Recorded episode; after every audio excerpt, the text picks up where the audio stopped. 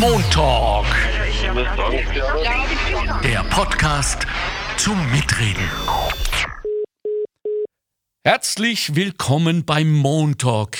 Ich hoffe, es geht Ihnen gut und Sie sind satt und zufrieden. Damit meine ich nicht den philosophischen Zustand, sondern wirklich Ihren körperlichen, weil heute geht es darum. Heute geht es um Ernährung. Und meine Güte, ich habe das Gefühl, unser halbes Leben geht um Ernährung. Aber hier ist etwas ganz, ganz Wichtiges zu transportieren, nämlich Klimaschutz, Nachhaltigkeit, all das, wovor wir uns alle und jede und jeder Einzelne im Moment am meisten fürchten sollten. Und wenn ich das sage, dann hat das was zu bedeuten, weil ich gehöre nicht zu jenen, die gerne äh, mit Angst herumdealen. Aber hier sollten wir wirklich uns fragen, was können wir alle eigentlich dafür tun, dass wir dieses Klimaziel äh, äh zwei Grad mindestens äh, erreichen. Äh, wir haben Sie gefragt unsere Hörerinnen und Hörer, die Menschen auf den Straßen St. Pöltens. Christoph Baumgartner hat sie gefragt, achten Sie eigentlich beim Lebensmitteleinkauf aufs Klima? Und dies ist die Antwortserie. Hören Sie mal. Wegen dem Klimawandel nicht, eher wegen der Teuerung, dass ich auf die Preise schaue. Nein. Ähm, eigentlich nicht, nein. Nein, eigentlich nur dabei nicht. Nein, auf keinen Fall. Eigentlich nicht, nein. Eigentlich nicht. Nein. Bisschen weniger vielleicht, einfach ein bisschen sparen, aber so nicht recht viel weniger. Etwas vielleicht, recht viel nicht. Und wie? Manches, was man nicht braucht, vielleicht einsparen, ja? Äh, nein, eigentlich nicht. Ich bin mir schon sehr bewusst gekauft. Bei mir hat sich nichts geändert. Ja, eigentlich schon. Ja, gezielter einkaufen ist jetzt auf die Schnelle schwer zu sagen. Na, ich habe schon immer biologisch und regional gekauft. Ich brauche nicht sehr viel und ich habe einen Garten, da wächst alles von selber momentan noch. Schön ist das. Schön, dass wir diese offenbar doch schon reife ältere Dame auch gefunden haben, die uns daran erinnert, dass wir eben nicht abhängig sind. Auch nicht beim Lebensmitteleinkauf. So, natürlich haben wir wieder einen wunderbaren Gast, auf den ich mich sehr, sehr freue. Sein Name ist Dr. Johannes Tintner Oliviers. Er ist oder er war, nein, nein, er ist noch, wir werden darüber sprechen, vom Institut für Physik und Materialwissenschaft an der Universität für Bodenkultur in Wien. Wir reden immer von der BOKU und haben schon ganz, ganz wunderbare Wissenschaftlerinnen bei uns im Podcast gehabt. Ich begrüße Sie, äh, Herr Dr. Tintner Oliviers. Guten Morgen. Und, und mit Ihrer gütigen Erlaubnis werde ich mich auf Tintner reduzieren. Gerne. Ja, so. Ähm, Sie sind ein äh, Wissenschaftler, der zu dieser tollen, tollen Gruppe Scientists for Future gehört. Äh, jetzt habe ich auch zum ersten Mal in der Vorbereitung auf diesen Podcast mit Ihnen gesehen, dass es da bereits auch schon eine Art Icon, also eine starke Verkürzung gibt, nämlich S4S. Mhm, Scientist S4F. for äh, F, for Future, genau. S4F. Genau. Mhm. Was treibt eigentlich einen Wissenschaftler, der es, sagen wir mal doch, äh, zu einer super Position geschafft hat. Die BOKU ist ja nicht gerade irgendeine Volkshochschule und sie unterrichten junge Menschen. Das ist eine wunderbare Gelegenheit, die Zukunft zu formen. Dazu sich öffentlich zu einer Gruppe zu bekennen mit Fridays for Future, die nicht ganz, um es mal ganz vorsichtig auszudrücken, unbestritten ist. Von vielen sogar sehr heftig kritisiert. Äh, wie passt das zusammen, dass just die wissenschaftliche Wissenschaft sich hinter diese Kids jetzt stellt? Naja, zum einen ähm, waren die Scientists ja ein bisschen eine Antwort auf die, auf die Fridays, die gesagt haben, hört doch auf die Wissenschaft. Und dann hat man in der Wissenschaft irgendwie gesagt, jetzt müssen wir was sagen. ähm, und ja. das ist ja ein bisschen ein, ein Credo, an dem kann man ja gar nicht vorbei. Ja? Wir wollen ja nicht äh, über, irgendetwas diskutieren über, über, irgendwelche Mutmaßungen, sondern es liegen ja durchaus Fakten am Tisch, die wir in der Wissenschaft erarbeiten nach bestem Wissen und Gewissen. Und wir sehen eben, dass wir nur mit unserer wissenschaftlichen Arbeit alleine letztlich nicht weit genug kommen. Und jetzt drängt es eben viele in der Wissenschaft zu sagen, ja, dann muss ich eben auch ehrenamtlich über meinen Berufshut hinaus muss ich was tun. Mhm. Und da mhm. gibt es halt verschiedene Möglichkeiten. Und eine Möglichkeit ist eben diese Stoßrichtung auch in die Gesellschaft hinein. Und das, das koordiniere ich auch bei den Scientists, äh, wo wir eben über Kooperationen, zum Beispiel mit der Arbeiterkammer Niederösterreich und mhm. diesem Podcast, yeah. eben auch in Kontakt kommen. Ja. Und das, was wir eigentlich sagen wollen, auch, auch verbreiten können. Okay, gut. Jetzt wissen wir, worum es Ihnen geht und jetzt, worum es uns geht. Was hat eigentlich jetzt wirklich Lebensmittel, Lebensmitteleinkauf, die Art und Weise, wie wir uns ernähren, mit Klimaschutz, mit Nachhaltigkeit zu tun, Herr Tintner? Naja, diese Lebensmittel werden ja irgendwo produziert. Mhm. Das ist einmal soweit so klar. Und zwar in der Landwirtschaft. Und die Landwirtschaft braucht ähm, Fläche, die braucht äh, Betriebsmittel. Und da müssen wir halt ein bisschen erkennen, dass sich in den letzten 150 Jahren oder seit der industriellen Revolution halt viel geändert hat. Ja. Ähm, und das hat Vorteile gebracht, das hat aber auch große Probleme mit sich gebracht. Ja. Mit dem Einsatz dieser fossilen Rohstoffe haben wir diese Nährstofflimits, die früher wirklich das Pflanzenwachstum limitiert haben, da hat der Bauer geschaut, dass er seine Nährstoffe irgendwie zusammenhält. Ja, da mhm. hat man teilweise extra die, die Fäkalien aus den Städten geholt, damit man sie in der Landwirtschaft einbringt. Ähm, mit fossilen Rohstoffen haben wir diese Limits völlig aufgelöst. Wir haben scheinbar unbegrenzt Nährstoffe zur Verfügung, bringen oft sogar mehr unter Umständen auf, als wir brauchen. Und das hat aber Strukturprobleme geschaffen. Erstens einmal brauchen diese fossilen, also diese Düngemittel brauchen derzeit fossile Rohstoffe. Ohne hm. die geht's nicht. Das ist unglaublich energieintensiv. Und die Energie, die erkaufen wir uns durch, durch Fossile. Wenn wir da jetzt sagen, okay, das ist im Zuge des Klimawandels ein Problem, dann müssen wir da raus.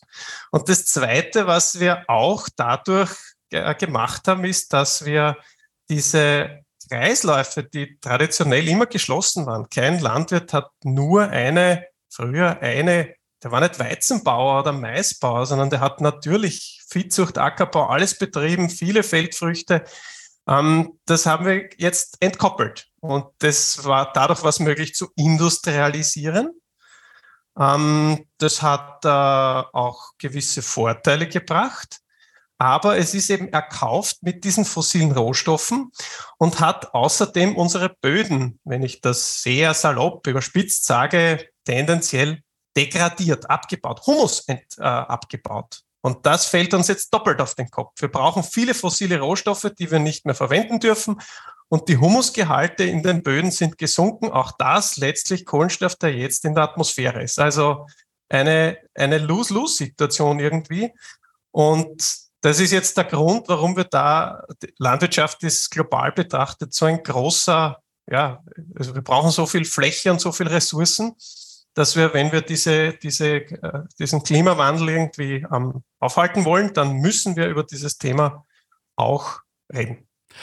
Aber rein intuitiv denken wir doch alle, dass im Zuge des Klimaschutzes und der Nachhaltigkeit wir uns tunlichst am besten von jenen ernähren, die um uns herum arbeiten. Das heißt, wie die Dame schon auf der Straße gesagt hat, regional einkaufen, lokal etc. Also wie können wir jetzt konkret gefragt als Konsumentinnen mit den Landwirtinnen des Landes zusammenarbeiten? Ja, also erstens einmal gibt es verschiedene Treiber, die die Emissionen für ein bestimmtes Lebensmittel, für ein bestimmtes Produkt hochtreiben. Das kann das können diese Düngemittel sein, das können die, das kann der Maschineneinsatz sein, das können die Pestizide vielleicht sein, das kann der Transport sein. Ja. Ähm, das kann natürlich auch die, die Lebensmittelverarbeitung sein, die Lebensmittelindustrie. Ja.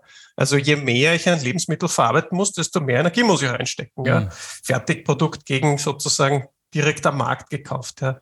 Bei den Transporten ist es so, dass, die, dass es da relativ wenig Produkte gibt, bei denen das ganz stark rein, reinfällt. Zum Beispiel die Glas, also dieser berühmte die berühmten Erdbeeren aus, aus mhm. äh, Südamerika, mhm. die natürlich mit Luftfracht da nach Europa kommen. Da sind diese Transportemissionen halt äh, sehr, sehr relevant. Ja. Mhm. Ob ich jetzt die, die äh, Erdäpfel in, in Bayern oder in Österreich ziehe oder auch in Norditalien, ist von den Transportemissionen nicht mehr so tragisch. Der Vorteil an regional, und das hat natürlich auch einen Charme, ich kann es theoretisch zumindest auch selber leichter kontrollieren. Wenn ich etwas bei einem Landwirt im Weinviertel ja. kaufe und, und ich bin mir, es interessiert mich, dann kann ich hinfahren. Wenn ich etwas vom Landwirt in, in Thailand kaufe, kann ich, ist einiges mühsamer. Ja, ja, ja, das heißt, ja.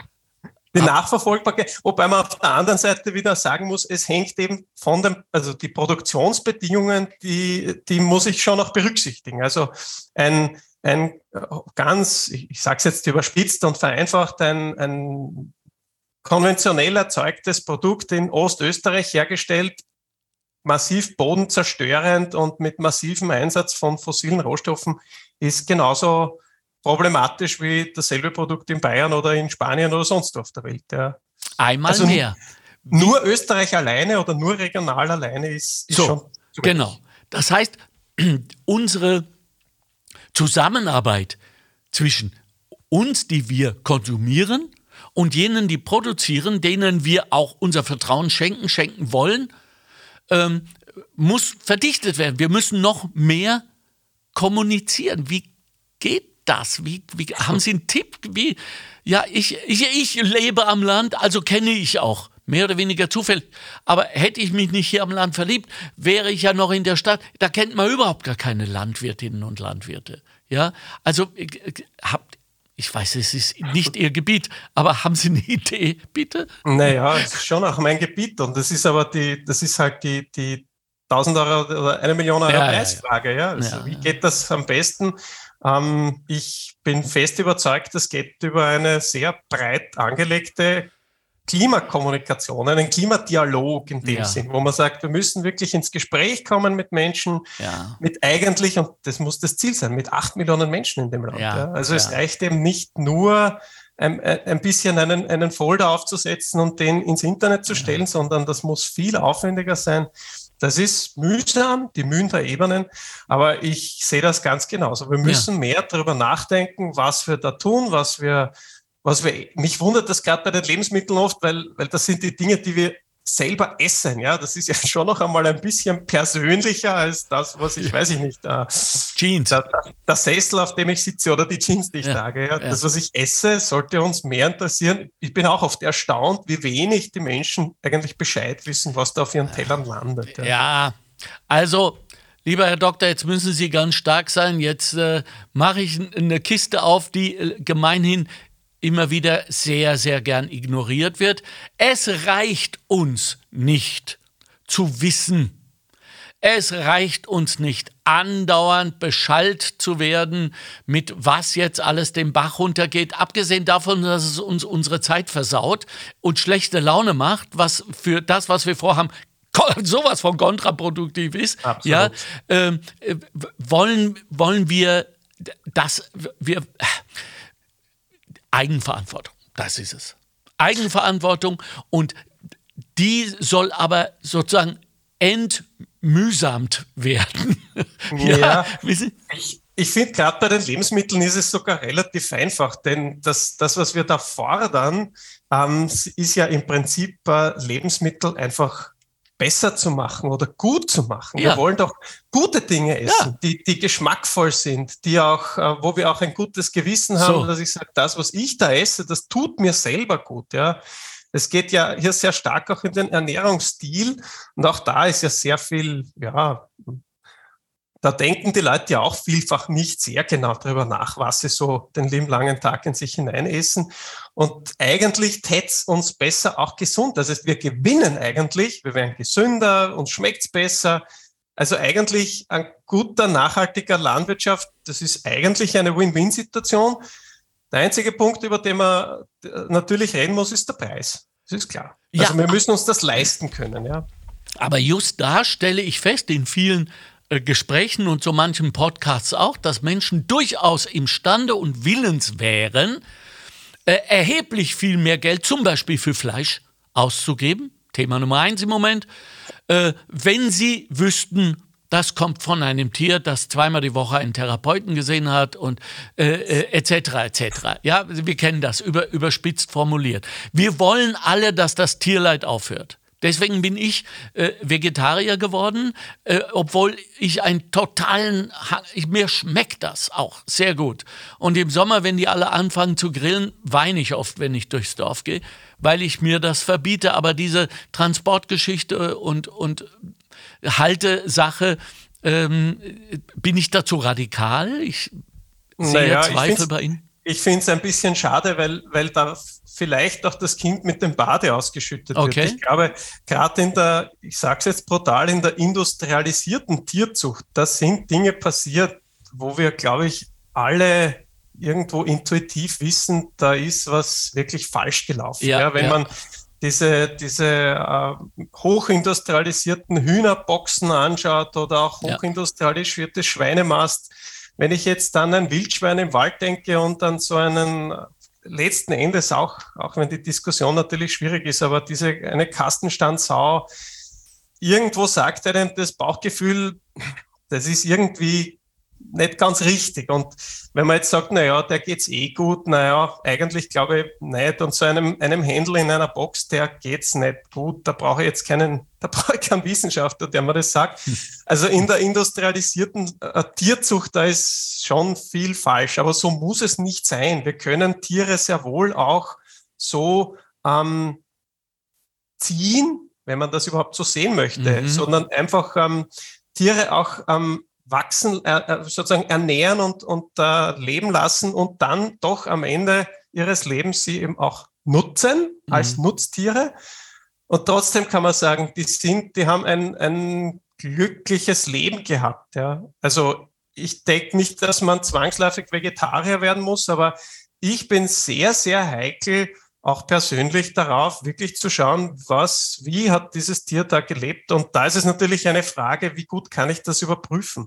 Da ist schon wieder diese Sache, wie. So, genau. Und jetzt gehen wir genau auf den Entscheidungspunkt zu, der ja äh, im Geschäft, im, im POS, im, im Supermarkt, am Markt etc. stattfindet. Und jetzt verlangen wir, sage ich mal, also all, all jene Stimmen, die danach rufen, dass sich etwas ändern möge, von den Konsumentinnen, dass sie jetzt Zeit und äh, Energie aufbringen, einerseits sich vorab zu informieren, was wir nicht wollen, diese Informationen so nachhaltig verarbeiten, dass sie in uns in diesem Moment, wo wir ein Produkt aus dem Regal nehmen, das uns interessiert, abrufbar sind und sie dann noch vergleichen mit vielleicht anderen, die dem Ziel näher kommen.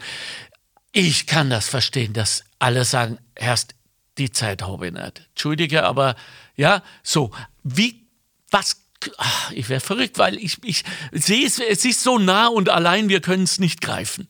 Ja, Naja, am Ende des Tages äh, ist klar, dass wir, dass wir im, im Supermarkt oder im Handel generell uns irgendwie auf, auf Zertifikate oder Kennzeichnungen verlassen müssen, die halt äh, diese Arbeit für uns erledigen. Und das ist halt die Schwierigkeit, wobei wir da bei den Nachhaltigkeitszertifikaten eh schon relativ lange Tradition haben. Da gibt's auch schon relativ klare Verordnungen, die sind relativ einfach zu sehen, wenn man es wenn man's wissen will. Und da, da weiß man auch, dass da schon viel Gutes passiert. Ja, das ist anders bei diesen, ich erlebe das jetzt, diese ganzen Labels, klimaneutral und Ja, ja, CO2-neutral. Da ist es ja wirklich ein Wildwuchs, wo ich als Konsument gar keine Chance habe Ja. zu durchschauen, was da passiert.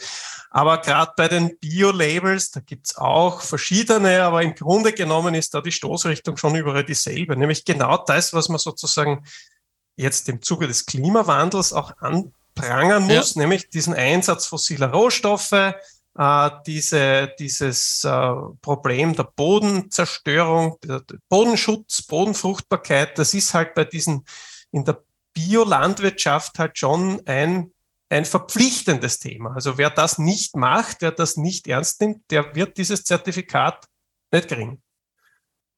Und das ist schon ein wesentlicher, ein wesentlicher Hebel. Ja. ja, dass wir natürlich immer, und da muss ich mal sagen, Gott sei Dank, äh, aus, aus den Medien erfahren, wenn mal wieder Schindluder getrieben wurde mit so etwas, ist es doch auch verständlich, dass wir dann dazu neigen, überhaupt niemandem mehr zu trauen, ja. nicht? Also ja, ja, und nein. Also natürlich, also Schindluder, also Betrug ist immer, ist immer extrem vertrauenszerstörend. Ja. Das ist ganz klar. Darum glaube ich, ist es richtig und wichtig, hier auch sehr hart vorzugehen. Auf der anderen Seite die Logik, die sich umgekehrt ergäbe, wäre auch ziemlich blöd. Ja. Wenn ich sage, ich kaufe ganz gezielt Lebensmittel, bei denen ich weiß, da ist jetzt Mist drinnen, weil da werde ich zumindest nicht betrogen. Naja, ja. also scheint mir irgendwie auch unlogisch. Ja.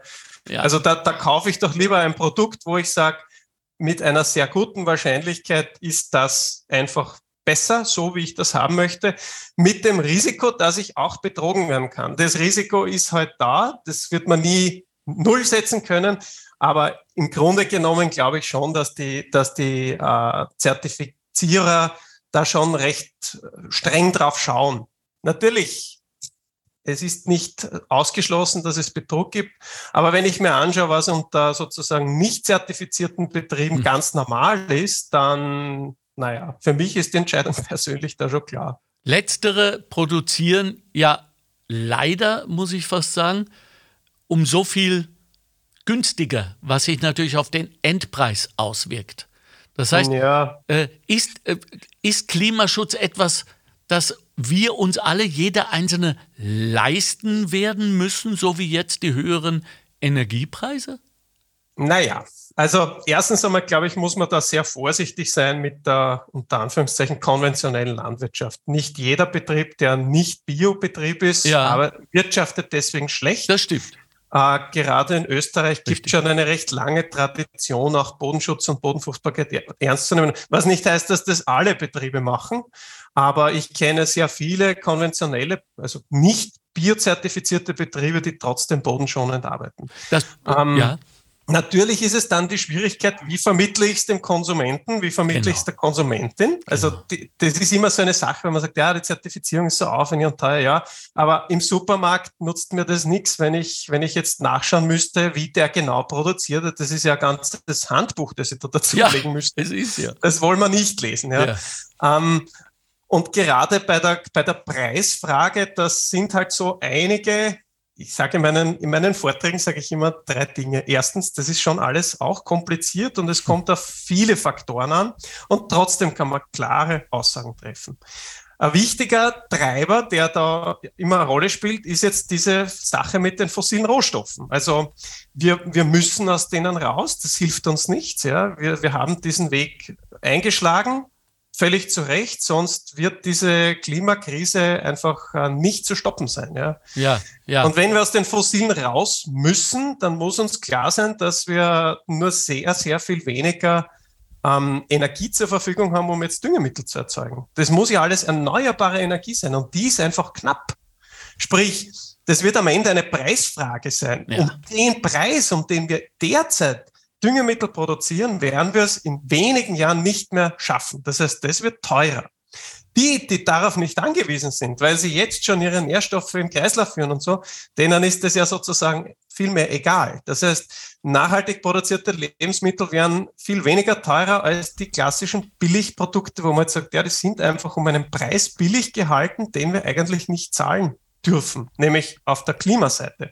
Und das andere, wenn wir über Lebensmittelsicherheit sprechen oder Lebensmittelversorgungssicherheit, ja. dann ist natürlich klar, dass uns manche Themen sehr wohl auch beschäftigen müssen. Und da sind wir jetzt gerade beim Flächenverbrauch. Das ist einerseits dieser, diese Koppelung mit, dem, mit der Flächenversiegelung. Also solange wir beste Böden, bestes Ackerland mit Straßen zu pflastern, ist das Argument, äh, ja, also schon komisch eigentlich. Ja, und auf der anderen Seite ist es auch ein bisschen dieses Fleischthema, ja, weil wir, Also Lebensmittelversorgungssicherheit im Grünland ist klar, brauchen wir die Viehzucht. Ja, wir können Gras nicht essen, soweit so klar. Aber im Ackerland könnten wir Lebensmittel produzieren, die wir essen. Und da produzieren wir aber global ganz viel auch Futtermittel. Ja. Und diese Fläche, die werden wir wahrscheinlich nicht haben, wenn wir nachhaltig produzieren wollen. Und das zweite Thema, bei dem sich man sich ja irgendwie auch fast nur mehr an den Kopf greifen kann, das sind diese Lebensmittelabfälle. Ja? Ja. Das sind nach wie vor in unserem Restabfall ähm, 10, 15 Prozent der Masse sind original verpackt oder angebrochene Lebensmittel. Ähm, die werden produziert, da fahren Emissionen, die wir brauchen, die wir dafür aufgewendet haben, letzten Endes in die Spittelau, in die Verbrennung. Ja? Und Ja. das ist also an Dummheit und, und sozusagen Ineffizienz nicht mehr zu toppen fast. Und das, das können wir uns wirklich nicht leisten. Ökonomisch nicht und auch moralisch nicht. Das ist einfach nicht richtig. Aber das ist unser, da gerade dieses Thema, da spielt schon sehr, sehr viel Selbstbeobachtung eine Rolle. Die, ich glaube, die allerwenigsten Leute schmeißen absichtlich gerne Lebensmittel weg. Ja. Das trotzdem passiert's. Ja.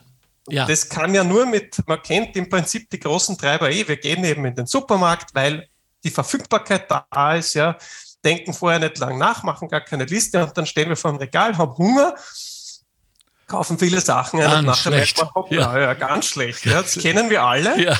Aber ja, das, Passiert. das hat Ja. schon hat einen, hat einen Preis. Einmal mehr als alter äh, Emotionalist sage ich, ähm, es muss beim Wegwerfen von Lebensmitteln über das hinaus, dass wir jetzt es verlernt haben, Lebensmittel zu konservieren, insofern als ja noch äh, meine Großmutter gesagt hat, es wird nichts zum Essen weggeworfen und dann wieder irgendeine Bunkergeschichte erzählt hat aus dem Krieg und so weiter. Aber das ist mir geblieben. Vielleicht sollten wir äh, auch unsere Messages insofern drastifizieren.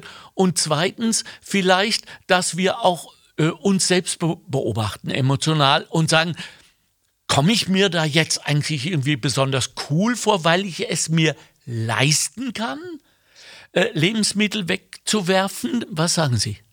Das glaube ich gar nicht. Okay, ich glaube, gut. die meisten Leute fühlen sich da gar nicht besonders, äh, sicher nicht besonders gut dabei. Ähm, ich glaube, den meisten fällt das gar nicht so richtig auf. Ja. Oh, ja, das ist jetzt schimmelig. Dann dieses ewige Thema mit diesem äh, Mindesthaltbarkeitsdatum, Ja, ja. wo man halt einfach sich zu wenig damit beschäftigt hat. Das ist vielfach, glaube ich, ähm, Ignoranz. Bei so Befragungen, das wissen wir auch aus Studien, wo man sagt, in Befragungen sind die angegebenen Mengen ganz gering. Die meisten Leute glauben gar nicht, dass sie überhaupt Lebensmittelabfälle produzieren. Und wenn, dann sind das immer so Ausnahmefälle, ja, und na, ganz, ganz selten. Ja, und wenn man dann wirklich so längere Beobachtungen macht in, in Privathaushalten oder so, dann sieht man, naja, es fällt doch mehr an, als man geglaubt hat und die ganz seltenen Fälle sind gar nicht so selten und im Grunde genommen, also die Zahlen, die wir bei Restmüll-Sortieranalysen ja dann am, im wahrsten Sinne des Wortes am Sortiertisch haben, dort Ja. sieht, sieht man ja dann, was drinnen liegt, ja.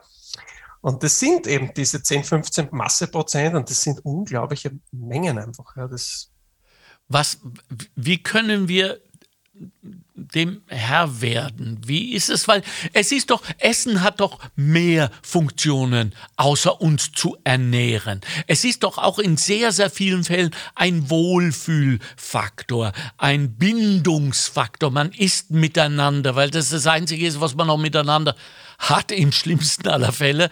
Ja, ist äh, das so? ja, ich fürchte ja. Also ich, ich, ich fürchte ja. Ich, ich, ich spekuliere jetzt. Das muss ich wirklich Ja. sagen und bin auch provokant. Also das ist eh gut, wenn es so ist, ja. Also ich, ich würde ja hoffen, dass jedes Lebensmittel, jedes Mal, wenn wir was essen, dass wir das genießen, Ja. dass wir uns darüber freuen. Ich habe oft den Eindruck, das ist leider nicht immer so. Wir, wir stopfen auch oft so irgendwie so nebenbei relativ äh, unge also Ja. Geplant, ja, ich will jetzt nicht sagen unkoordiniert, aber auf jeden Fall oft, äh, wir kaufen irgendwo am Weg was, essen das ganz schnell eigentlich, ohne drüber nachzudenken und da schon gar nicht. Also gerade wenn ich irgendwo beim Würstelstand vorbeigehe, da frage ich sicher nicht jetzt, wo genau das Schweinchen geschlachtet worden ist oder pff, Das meine ich. ganz schnell irgendwas essen. Ähm, und wir sehen ja auch diese Koppelung, wenn man immer sagt, ja, also Fleisch ist, ist ernährungsphysiologisch so wichtig. Ja, das mag schon vielleicht sein, da bin ich nicht Experte dafür, aber wenn ich jetzt dann an die Kollegin, die Heidrun Chen, die ja schon in dem Podcast ja, auch war. Ja, ja, super also Podcast. Also die, die, die äh, Doctors for Future ja. sagen ganz klar, das ist nicht, also dieser hohe Fleischkonsum, der macht uns krank und nicht gesund. Also im Mittel ist es einfach zu viel. Zu fett, zu süß, zu salzig, zu viel. Also wir sind nicht so, dass wir sagen, ähm, naja, wir haben eigentlich viel zu wenig Lebensmittel und wir hungern auch äh, im Mittel. Das heißt natürlich nicht, dass es nicht genug Menschen auch in Österreich gibt, die sehr wohl hungern müssen oder mhm. die hart an der Grenze sind. Aber im Mittel kann man das von uns hier in diesem Land eher nicht sagen. Ja. Mhm. mhm.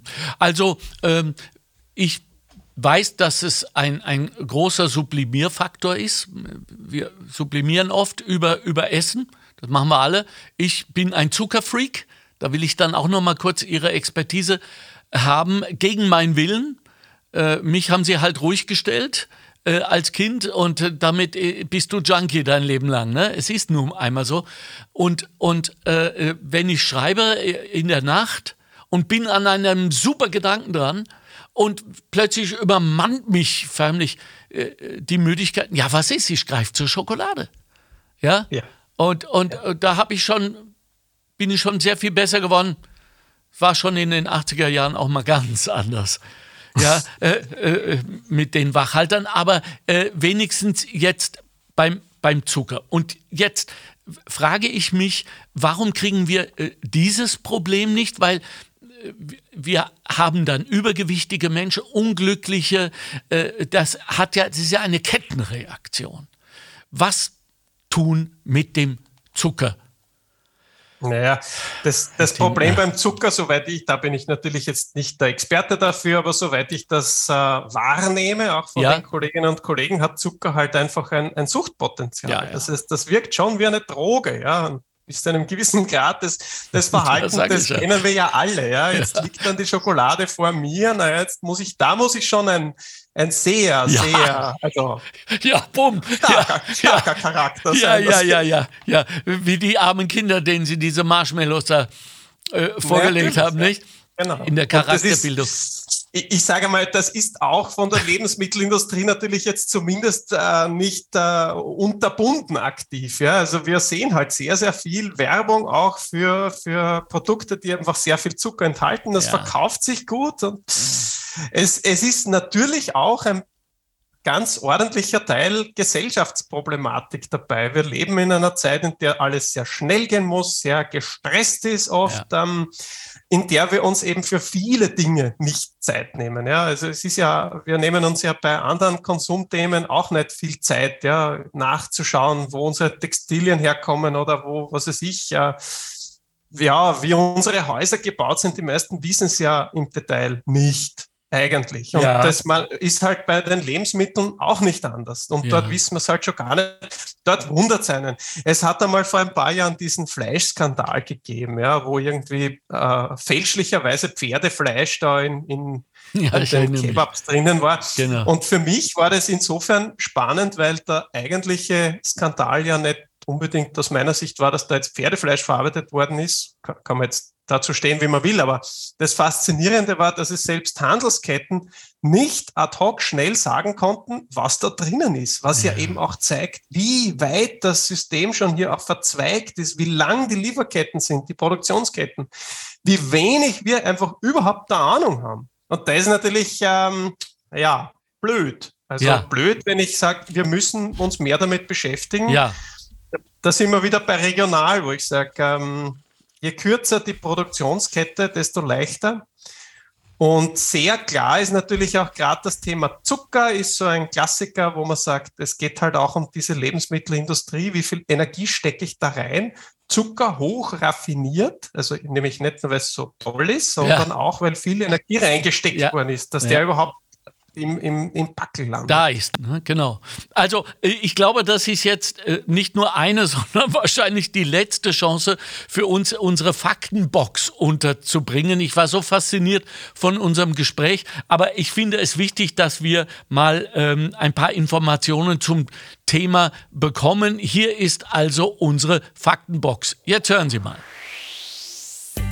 20 bis 30 Prozent der Treibhausgasemissionen entstehen durch unsere Ernährung. Was wir essen, hat also massiven Einfluss auf das Klima. Auf der Agenda 2030 der Vereinten Nationen steht unter anderem eine Reduktion der Treibhausgasemissionen bis zum Jahr 2030 um 55 Prozent gegenüber dem Wert aus dem Jahr 1990. Bis 2050 sollten die Mitgliedstaaten der Vereinten Nationen zu 100 Prozent CO2-neutral sein. Die österreichische Gesellschaft für Ernährung empfiehlt 16 bis 23 Kilogramm Fleisch pro Person und Jahr. Derzeit liegt der jährliche Durchschnitt bei 63 Kilogramm pro Kopf. Weniger Fleisch essen und zudem Bioprodukte konsumieren hätte ein Einsparungspotenzial von 20 Prozent der Treibhausgasemissionen im Ernährungsbereich. Das wären bis zu 5,3 Tonnen an Treibhausgasemissionen. Oder anders formuliert, das wären mehr als die Gesamtemissionen von Tirol in einem Jahr. Bio macht Sinn, vor allem auch für das Klima. Laut einer Studie von Greenpeace und Ja Natürlich haben Bioprodukte generell eine bessere Klimabilanz. Jedoch sind hier Regionalität und vor allem auch Saisonalität besonders wichtig. Eine biologische Herstellung von Lebensmitteln hat dank umweltfreundlicher Düngung um bis zu 90 Prozent geringere CO2-Emissionen pro Hektar Land. Die Informationen stammen von der Umweltberatung der Wiener Volkshochschulen, dem regionalen Informationszentrum der Vereinten Nationen und einer Studie von Greenpeace und Ja natürlich. Und äh, diese Faktenbox wurde von Bettina Schabschneider hergestellt und zwar emissionsfrei, glaube ich, wenn ich äh, da recht informiert bin. Äh, und, und nachhaltig. Vielen Dank, Bettina. Wir nutzen unsere letzte Viertelstunde, oh, wir haben ja vielleicht nur noch zehn Minuten, äh, Herr Tintner, um jetzt wirklich zu versuchen, die Menschen aufzumunitionieren für den Moment, um den es geht. Und der hat sich für mich herausgestellt, zum Beispiel beim Einkaufen. Weil was ich nicht zu Hause habe an Zucker, kann ich nicht essen. So, ja, dass ich nicht trotzdem irgendwo noch alte Kekse auch von Weihnachten finde, so eine andere Geschichte. Mein Problem. Machen wir auch mal einen Podcast drüber. Aber, aber wenn ich vor den Regalen stehe und die Kon Kontrolle und die totale Konsumentenpower habe, ich wiederhole, Konsumentenpower, die haben wir. Das ist letztlich der, nicht der einzige, aber einer der großen Hebel, um die Welt dorthin zu bringen, wo wir alle wissen, dass sie hingehören sollte ansonsten wir damit rechnen müssen, muss man ja auch mal ganz klar sagen, dass unsere Früchte auf den Bäumen, die wir ja jetzt auch ach so selbstverständlich nehmen, nicht mehr von Bienen äh, bestäubt werden, sondern industriell entsprechend schmecken, entsprechende Inhaltsstoffe haben bzw. nicht haben und, und, und. Es wird eine furchtbare Welt. Also bitte, lasst uns versuchen, da zusammenzuarbeiten. Wie können wir die Menschen überzeugen, dass sie nicht zugreifen? Naja, das finde ich ist ein, ein wichtiges Stichwort gewesen. Na, gefällt mir gut, weil das ist ein bisschen halt das Credo dieser nachhaltigen Landwirtschaft. Ob das jetzt biozertifiziert ist oder nicht, das ist jetzt vielleicht gar nicht so wichtig. Aber wenn wir sagen, wir gehen raus aus den fossilen Rohstoffen, dann müssen wir wieder zurück in dieses Verschränken von Ackerbau und Viehzucht, mehrere Fruchtfolgen, Bodenschutz betreiben. Und dann sind wir einerseits klimaschützend, aber wir machen die Landwirtschaft eben auch klimaangepasst, denn wir haben ja nicht nur ein Nährstoffproblem, sondern wir sehen das global, aber auch in, in Österreich, im nördlichen Burgenland, ist, ist das, glaube ich, offensichtlich. Wir haben ja auch ein Wasserproblem. Ja. Und da kann ich jetzt mit mineralischen Düngemitteln nichts bewegen. Hier spielt jetzt der Bodenschutz eine Rolle. Und das erkennen, glaube ich, auch viele Landwirte. Wir sind da auch in Österreich tendenziell durchaus ein bisschen besser als in anderen Ländern, was nicht heißt, dass alles Gold ist, was glänzt, aber wir haben hier schon eine lange Tradition, auch Bodenschutz zu betreiben, weil das die einzige Möglichkeit ist, Wasserspeicherung äh, zu gewährleisten. Und so gesehen ist es eben nicht die Frage, ob wir äh, konventionell oder, oder biologisch Landwirtschaft betreiben, sondern die Frage ist, wie können wir in Zukunft überhaupt ohne fossile Rohstoffe klimaangepasst wirtschaften? Und das heißt gleichzeitig, wenn wir das gut machen. Ich sage jetzt einmal ganz salopp, so im althergebrachten Sinn. Früher war auch dieses Biodiversitätsthema nicht schlagend, ja. Mhm. Weil die, die traditionelle Landwirtschaft, die war eben ganz überspitzt nicht ausgeräumt. Da waren Landschaftselemente da. Man hat aber auch, muss man dazu sagen, mehr Arbeitskraft gebraucht. Okay. Das war ja auch der Preis, dass wir gesagt haben, wir haben jetzt fossile Rohstoffe zur Verfügung. Das hat den Arbeitsaufwand massiv reduziert. Personalkosten okay. sind hoch, Ressourcenkosten sind niedrig. Über das müssen wir ein bisschen nachdenken, ob das klug ist. Also als Politiker würde mir jetzt auffallen, dass wir einerseits ähm, äh, die Migration nicht werden aufhalten oder gar beenden können. Im Gegenteil, wenn es so weitergeht, äh, wird ganz Afrika auf, auf den Beinen sein und natürlich zu uns kommen. Äh, zu Recht würden wir auch tun. Äh, wir haben ja auch äh, als äh, ehemalige Ostafrikaner irgendwann auch unsererseits beschlossen, gen Norden zu gehen, weil wir dort mehr Lebensmittel vermutet haben und auch belohnt wurden. Aber wenn ich weiß, wir brauchen Arbeitskräfte und wir haben äh, Leute, die geflüchtet sind vor Krieg oder, oder äh, un, unlebhaften äh, Bedingungen, dann äh, schließt sich schon mal etwas für mich. Ja, äh, ist es, ist es das? Was können wir tun? Was können wir in der Regionalpolitik tun? Und was können wir tun, außer vielleicht eine große, flächendeckende äh, Kampagne in allen Podcasts äh, dieser Welt zu sagen, Bäuerin, wir lieben dich. Weil die glauben ja auch, dass wir ihre Feinde sind, was ja überhaupt nicht wahr sind. Ja, äh, was natürlich medial vor, vorangebracht wird. Also äh, haben Sie eine Idee? Äh, Herr ja. Dr. Tintner? Im, Im, Grunde ist es schon dieses, dieses, äh, dieses große Bild, das sich ändern muss. Also schon dieser Systemwandel, wo wir eben wirklich äh, darüber nachdenken müssen oder uns damit beschäftigen müssen. Okay. Was, was wollen wir denn in der Lebensmittelproduktion? Und was wollen wir nicht oder was können wir einfach nicht aufrechterhalten. Ja? Und da muss man jetzt sagen, viele Produktionsbetriebe, so wie sie jetzt wirtschaften, werden in zehn Jahren so nicht mehr wirtschaften. Das ist ein Fakt. Eben im Nordburgenland wird in dieser Form Ackerbau nicht möglich sein unter oh Umständen. Oh oder mit äh, jetzt, das sind Fakten, mit denen müssen wir mal leben. Dieses drüber nachdenken, wo kommt's her? Diese Verbindung wieder mit Landwirten und Landwirtinnen, das ist, glaube ich, enorm toll, weil es A, Identif äh, Identifikation stiftet. Ja. Ich, ich weiß, wo es herkommt. Damit ist es mir auch nicht mehr egal, so. was da passiert. Und der Landwirt natürlich hat auch die Rückmeldung und das ist auch, glaube ich, das ist schon ein wesentlicher Hebel, dass wir auch der Landwirtschaft klar kommunizieren, okay, wir wollen Lebensmittel so und so produziert haben. Wir sind auch bereit, dafür einen ordentlichen Preis zu zahlen. Und das, das geht sich deswegen finanziell aus, weil wir auch bewusster einkaufen mhm. und zumindest einmal diese 10, 15 Prozent Lebensmittelabfälle wegnehmen und vielleicht eben auch über Fleischkonsum nachdenken. Ähm, wenn wir den Fleischkonsum dorthin bringen, wo er eben ernährungsphysiologisch gut ist oder nicht schädlich, ja, dann ist das Preisargument auch schnell weg, weil das sind ja die dreifache oder fünffache Menge. Jetzt, wenn ich nur ein Fünftel kaufe, kann ich mir den doppelten Preis leicht leisten. Aber es ist eben dieses bewusste Einkaufen. Und es ist, wenn ich weiß, am Abend, da reizt es mich aber dann, da ist dann die Schokolade übermächtig, dann muss ich mal wirklich über, da muss ich jetzt wirklich überlegen, Homo sapiens, ja, wie kann ich da drüber? Wie überliste ich mich vielleicht selber? Dann stelle ich mir halt eine ganze äh, Schüssel voll halb vorgeschnittener Karotten hin und habe dazu einen halbwegs äh, einen, einen, äh, eine Soße oder einen Dip, der mir sehr gut schmeckt und sage, gut, dann esse ich halt das, wenn es mich übermannt. Irgendwann ja. ist der Magen voll, dann habe ich auch keinen Guster mehr auf Schokolade. Aber da muss ich schon wirklich auch an mir selber arbeiten. Das bleibt uns nicht erspart. Sehen Sie? Und deswegen haben wir ihn eingeladen. Deswegen sind wir so großartige Verfechter für die Zusammenarbeit mit der Wissenschaft, weil Sie haben jetzt quasi äh, mehr oder weniger eine ganze Stunde zusammengefasst und uns auch noch Lösungsansätze geboten. Vielen, vielen herzlichen Dank. Ich fürchte nur, es wird nicht reichen. Das heißt, wir werden da noch mal ran müssen, Herr äh, Dr. Ja. Tinkner. Ja, äh, und wir brauchen noch mal mindestens eine, wenn nicht zwei Stunden mit Ihnen. Sehr gerne. Gut, wunderbar, super. Danke, dass Sie uns vor allem mal jetzt auch gezeigt haben, wo die Wissenschaft steht, wie sie vorgeht, wie sie denkt, dass wir auch mit dieser äh, äh aufkommenden Wissenschaftsfeindlichkeit endgültig aufhören. Das ist das Letzte, was wir uns äh, leisten können und wollen, dass wir denen nicht mehr glauben.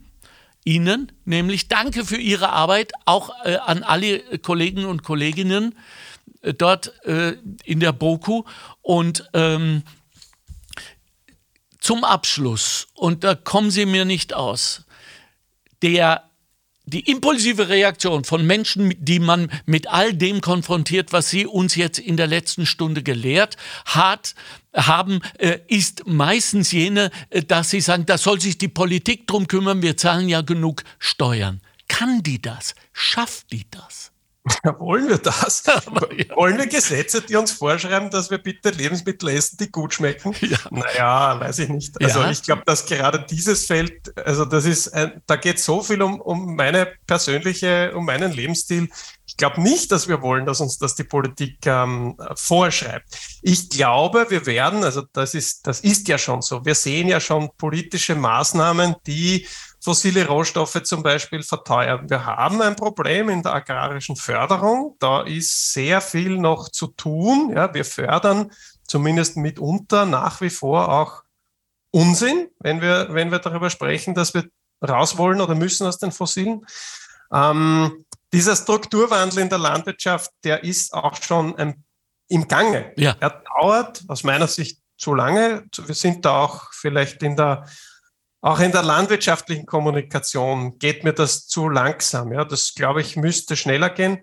Aber da bewegt sich viel. Ja, ich sehe auch bei Handelsketten sehr wohl sehr großes Interesse dran, auch äh, ja zu kommunizieren, mhm. in welche Richtung es gehen wird. Ja. Mhm. Mhm. Ähm, das sind durchaus, also das sind nicht die Feinde, sondern das sind durchaus äh, Zahnräder, die ineinander greifen. Aber eben, wir sind immer sehr gut im, im Verantwortung an andere übergeben. Ja. Und das ist ja auch ganz, ganz toll. Also man soll ja die Politik nicht aus der Verantwortung lassen.